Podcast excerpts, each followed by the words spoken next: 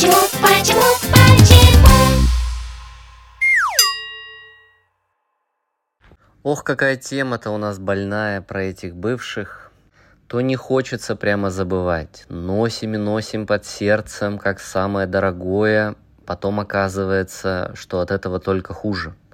Или наоборот, мы решительно говорим себе все, стерто из памяти напрочь, но потом какой-нибудь триггер, какая-то ситуация, и из бессознательного это выползает и снова начинает нас кусать. Так что с этим делать? И почему мы никак не можем забыть кого-то из бывших? Причем, если мы даже стерли конкретную имя и фамилию, то это не означает, что мы заровняли какой-то участок нашей прошлой жизни нам в плюс. Там яма. И эта яма очень болезненно отзывается на всех процессах в нашем настоящем. Вот, например, Дженнифер Лопес, моя любимая, как-то в одном из интервью признавалась о том, что я мечтала, что мой брак будет длиться вечно, что мы вместе состаримся, будем вместе растить детей, нянчить наших внуков. И дальше она говорит, это была красивая мечта, с которой мне было так тяжело расстаться, когда пришло время. После развода она чуть было не впала в настоящую депрессию. Это при том, что у нее характер ого-гошеньки какой. Но даже ее размотало очень серьезно. Она говорила о том, что я упала на самое дно бездны, нет боли сильнее, чем пережить развод. И в принципе, подобного рода ощущения касаются даже наших краткосрочных отношений.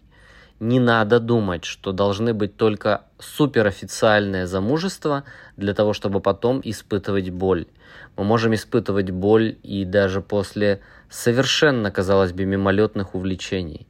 Так что же происходит в нашем мозгу такого, что мы никак не можем забыть? Даже тогда, когда надо это сделать, потому что, прям, что называется, какой-то частью себя мы понимаем, все это уже прошлое. Так что происходит? Ученые нашли ответ, и вот сейчас мы будем с вами разбираться на эту тему. Сердце молча возвращаю, не могу ходить по краю, как же мне тебя забыть, взять, стереть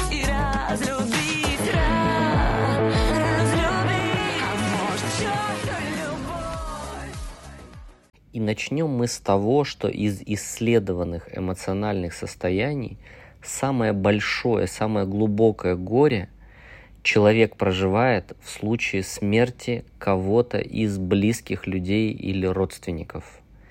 Конечно, здесь все очень индивидуально в жизни разных людей, но если по совокупности, то никогда человек ни от чего другого не способен такого пика горя достичь, чем вот именно в этом случае. Почему я вообще об этом заговорил? Дело в том, что есть исследования психологов, которые подтверждают, что расставание или предательство считается таким же тяжким горем, как и смерть близкого человека. Ну, то есть это приближается к этому состоянию по уровню боли. А иногда, в некоторых случаях, это может даже переноситься тяжелее, потому что есть надежда и иллюзия, что прошлые отношения можно вернуть, в отличие от смерти близкого человека. Там срабатывает стадия окончательного принятия ситуации рано или поздно, а здесь она может не срабатывать. Вы, естественно, хотите пруфы, их, естественно, есть у меня, поэтому я прямо сейчас хочу рассказать вам об исследовании Сансолес Мартинес. Это ученая из Гронингенского университета в Голландии, очень красивая женщина, и она вместе со своими коллегами как раз-таки изучала симптомы депрессивных состояний у людей, которые недавно расстались. И что же она обнаружила? Естественно, то, что в мозге у этих людей наблюдались комплексные нарушения функциональных связей. Мозг на самом деле в этот момент повреждается. Хоть и ненадолго, нет такого, что прямо навсегда люди сходят от этого с ума, даже когда состояние слишком кроет. Но совершенно точно какие-то из участков мозга перестают выполнять регулятивную функцию нормально. У них в том числе нарушается приоритизация, То есть мозг действительно ходуном ходит в этот момент. Это не вам так кажется, это объективная реальность. Что там конкретно происходит, я же вас сейчас загружать не буду. Вы услышали имя ученой, вы знаете, в каком университете она работает, Google в помощь, все иностранные ее статьи можно внимательно прочитать и посмотреть, что именно происходит с мозгом, кому сильно любопытно. Ну а мы двигаемся дальше. И раз уж пошла такая пьянка, то я не могу вам не рассказать об еще одной прекрасной женщине. Ее зовут Хелен Фишер. Она американский антрополог. Больше 30 лет замечательная тетенька изучает межличностную аттракцию, а именно так научно называется слово привлекательность, и считается одним из самых главных в мире экспертов – по биологии любви и привлекательности. То есть сейчас мы узнаем, что там она нарыла. И первое, что она нам говорит, о том, что любовь – это действительно наркотик. Вы же часто слышали эту фразу, да? Вы думали, это такая красивая метафора. Или некрасивая безобразно. А она доказала, что это правда. Что она делала? Циничная, не скажу кто. Она собирала людей, которые пережили расставание – помещала их в аппарат МРТ и показывала две фотографии. Незнакомого человека, любого, и замеряла мозговую активность, и бывшего партнера, с которым было болезненное расставание. Так вот, когда участники видели бывших, их мозг подавал те же сигналы, что и мозг наркоманов, лишенных наркотика. Вот тебе и раз, вот тебе бабушка Юрьев день в этот момент. Что она также обнаружила, когда углубляла свои исследования, что в нескольких областях мозга сразу происходят нарушения. В том числе и у тех областей мозга, которые отвечают за физическую боль и стресс. То есть боль от расставания такая же сильная, как если бы вам что-то по-настоящему сломали в организме, к сожалению – во всяком случае, мозг имитирует эту боль. И ничего с этим поделать просто так нельзя. И вот так же, как говорят, что бывших наркоманов не бывает, почему? Потому что даже если человек вроде бы как увлекся здоровым образом жизни, но не до конца прожил все состояния отказа от зависимости, то есть, по сути дела, не до конца долечился – то тогда любая нестандартная ситуация, любой триггер может его вернуть в предыдущее состояние. То есть вот здесь человек вроде к успеху шел-шел и не дошел, сорвался. Вот то же самое происходит и в отношениях. У вас может такое быть, что вы уже все, окончательно. Вот уж никто вам не помеха. И вы не такая слабая, как Дженнифер Лопес. Или такой слабый вы-то уж точно справитесь. Но потом какая-нибудь песенка из Максим или Руки вверх или что-то похожее на то, что было. И особенно, если это произошло в какой-то не очень хороший период вашей жизни, то вновь может возникнуть эмоциональное потрясение и резкий откат назад. И либо нахлынет желание вернуться и все исправить и изменить, либо может возникнуть сильное состояние отомстить человеку, который причинил боль. Хотя мы знаем, что боль причиняет наш мозг при определенных состояниях, опять же, связанных с нами, но все равно мы осуществляем этот перенос, срабатывает психологическая защита. И тут не к ночи упомянутого можно вспомнить товарища Сталина, который говорил, что у любой проблемы есть имя и фамилия. Вот мы многие не знаем, что это сказал Сталин, но, к сожалению, когда нам больно, мы обязательно знаем имя и фамилию того человека, который нас к этой боли привел. Три дня я гналась за вами. Да! Чтобы сказать вам, как вы мне безразличны. Слышите? К сожалению, при расставании выделяют те же самые этапы, как и при перенесении любого горя. Первый этап – это эмоциональное потрясение и шок, потому что разрушается привычный сценарий, и мозг отказывается верить в эту реальность. Мы впадаем в стопор, испытываем ужас, либо какие-то другие разрушительные эмоции. Срабатывают защитные функции и появляется вот это вот «этого не может быть», «это происходит не со мной». Мы как будто бы со стороны начинаем смотреть на ситуацию, которая с нами произошла. На второй стадии эмоции обостряются. Начинается состояние гнева, отчаяния, выплеска чувств. Люди начинают кричать, они плачут, они рвут совместные фотографии, они заваливают друг друга уже теперь не сердцами в WhatsApp, а гневными сообщениями. Они всячески транслируют ненависть, они выплескивают эмоции, потому что не в состоянии удержать этот разрыв шаблона внутри себя. В какой-то момент времени, естественно, эмоции начинают затухать, потому что это слишком энергозатратно и для мозга, и для организма, а ему как-то надо заботиться о вашем существовании, поэтому он начинает чуть-чуть этот рубильник, как в анекдоте про наркомана, медленно вытягивать из розетки. И вот тут у нас возникает вот то самое состояние торга, когда мы хотим поговорить, или обсудить причину для расставания, либо найти точки соприкосновения, либо начать с чистого лица, либо уговариваем вернуться через шантаж. Ты не можешь меня оставить одного или одну вот в таких-то обстоятельствах. Ты давал обещание, скотина, быть со мной в горе и в радости. Или, ах, вот какая ты, а я дарил цветы, а я с ума сходил от этой красоты, а ты и, конечно же, вот в этом состоянии торга мы кашу-то тоже не сварим.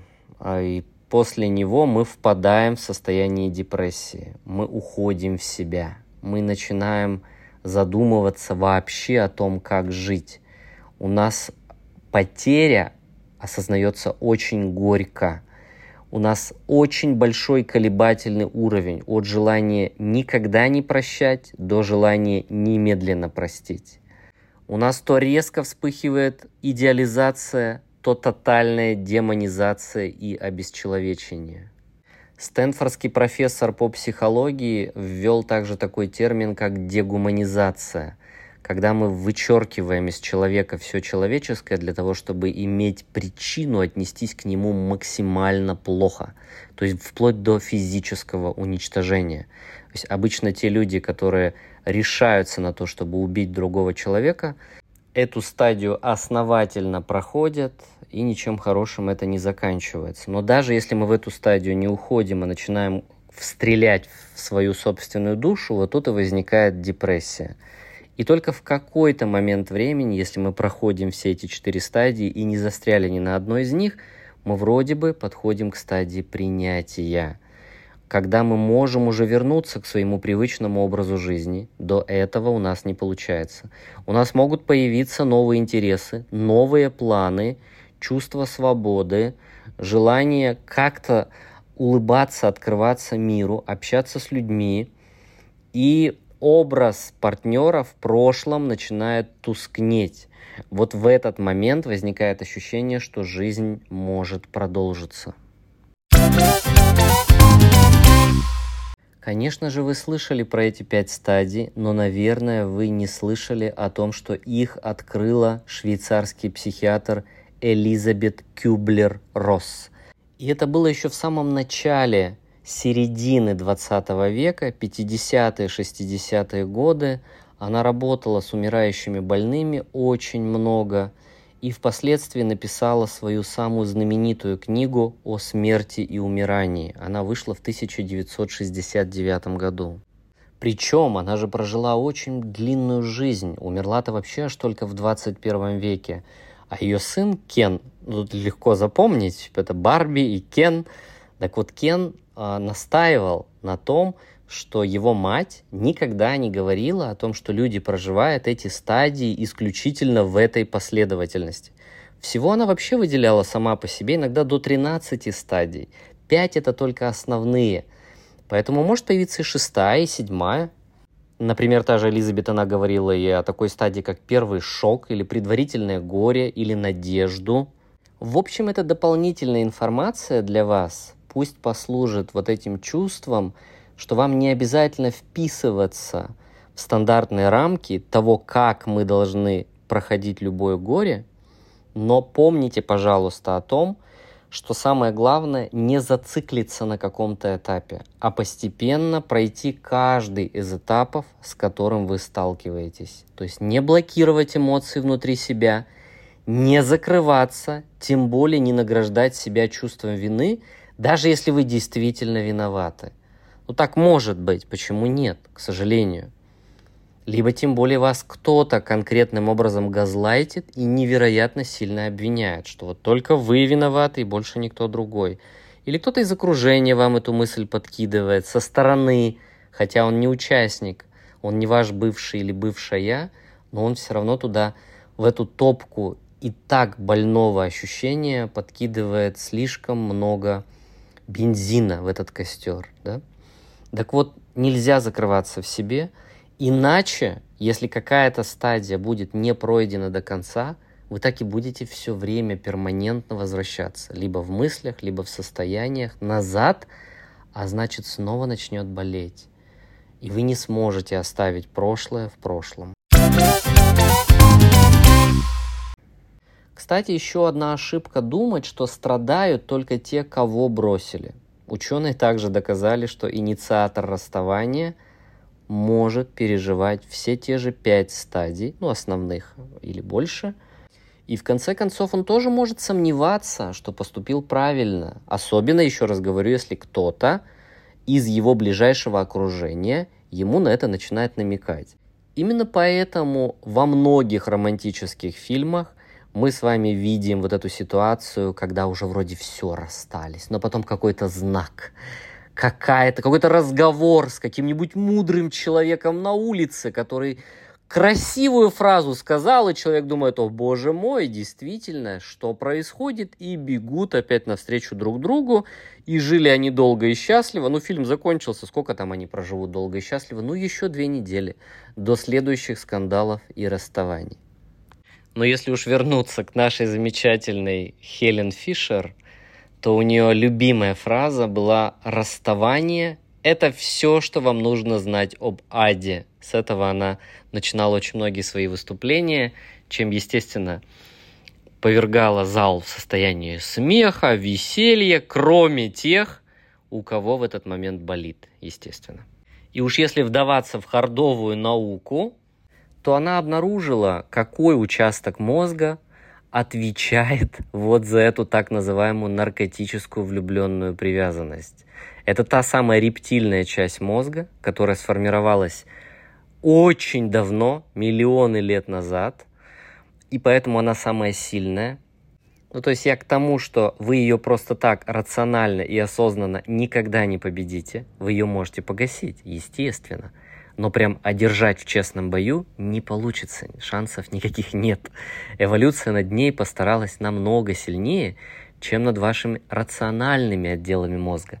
Так вот в этой рептильной сердцевине мозга отвечает как раз-таки вентральная тегментальная область. Вот знайте, что именно эта паскуда во всем и виновата.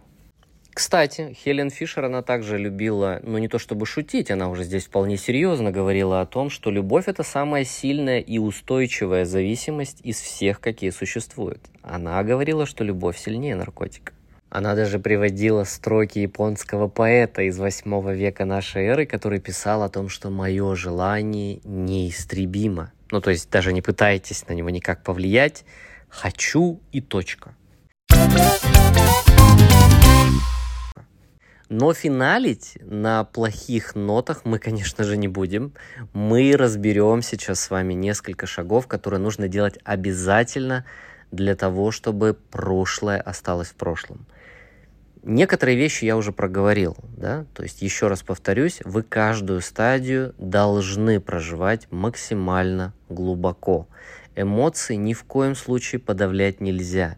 Именно они в подавленном состоянии словно высохшее семечко, которое может лежать на обочине год, два, три, четыре, но если это семечко посадить потом в землю и полить водичкой, оно снова начинает прорастать. Вот так же и с вашими эмоциями. Их нужно полностью перерабатывать. А перерабатывать означает проживать, принимать и замещать другими положительными эмоциями. Это вот Первый момент. Второй момент. Нужно много двигаться. Это прямо must. Это обязательный пункт. Чаще всего, когда у нас что-то идет не так, мы, естественно, принимаем горизонтальное положение. Нам надо реветь, нам надо либо не есть очень долго и резко худеть, либо резко вбросаться потом, не сразу, в другую крайность, когда начинаем все заедать. И вот таким образом мы, к сожалению, себе вообще никак не помогаем. Мы только усугубляем положение дел. Поэтому движение – жизнь в прямом смысле этого слова – к тому же во время высокой физической активности организм очень быстро перерабатывает и избавляется от всех гормонов стресса.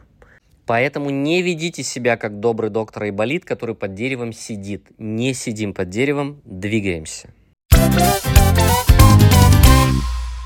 Следующий важный момент – это новый фокус внимания себе выбрать нужно – Несмотря на то, что мозг говорит, да не надо нам больше ничего от жизни. Вот только он нам нужен или только убить его нам нужно, потому что он всю жизнь не испортил. Но тем не менее, это от лукавого, и нужно выбирать себе новый фокус внимания. В какой-то степени от одной зависимости легче всего, хотя бы на короткой дистанции, справиться переключением на другую зависимость, если она есть.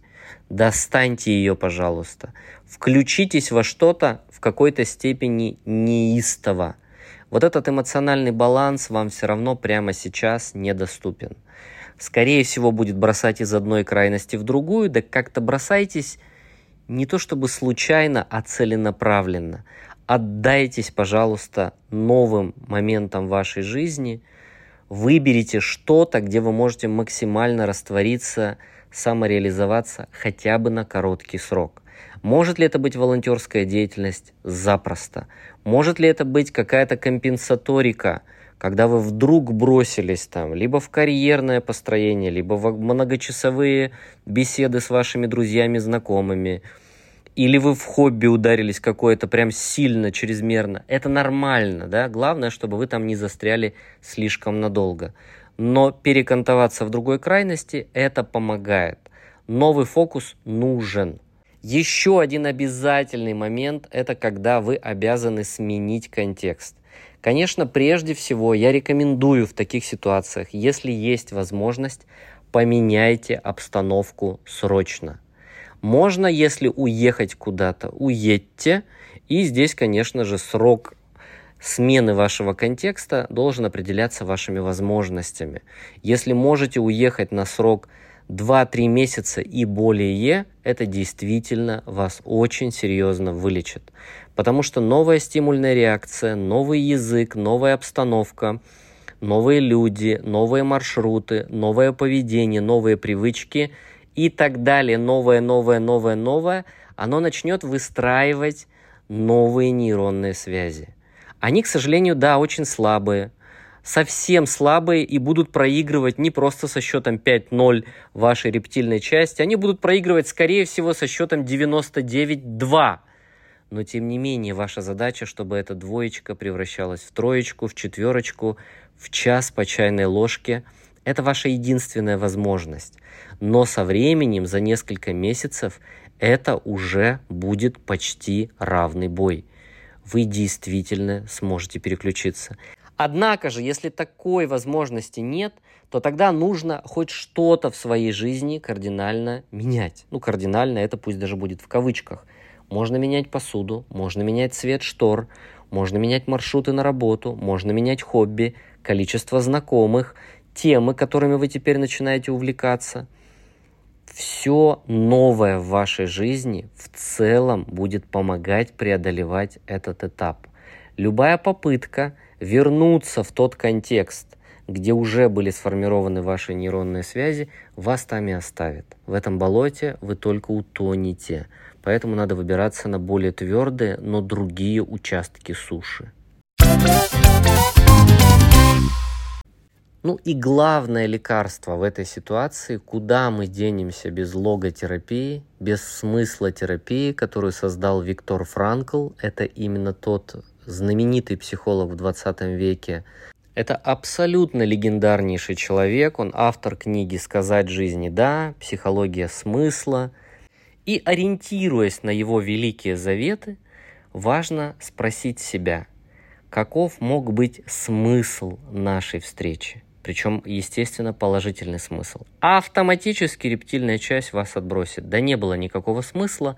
Он или она пришли в мою жизнь только чтобы вытоптать ее, разрушить. Либо, наоборот, другая крайность. Никогда я уже не буду счастливым человеком. Я мог или могла быть только с ним. Теперь я всю жизнь буду гнить под забором. То есть вот это вот все слишком непродуктивные вещи. Но если получится у вас спросить себя, какой смысл мог быть от встречи с этим человеком? Потому что есть такая теория, что любые другие люди в нашей жизни помогают нам каким-то образом лучше понять самих себя, обнаружить какие-то скрытые, непознанные части нашего внутреннего мира – то есть это некий такой вселенский замысел вообще, зачем существуют отношения. Не только для счастья, но и для самопознания. Это работает, это правда хорошо лечит. Нужно понять, что какими бы ни были эти отношения, каким бы отрицательным эмоциям они не привели прямо здесь и сейчас, постарайтесь обнаружить, что этот человек помог или помогает прямо сейчас вам понять в себе.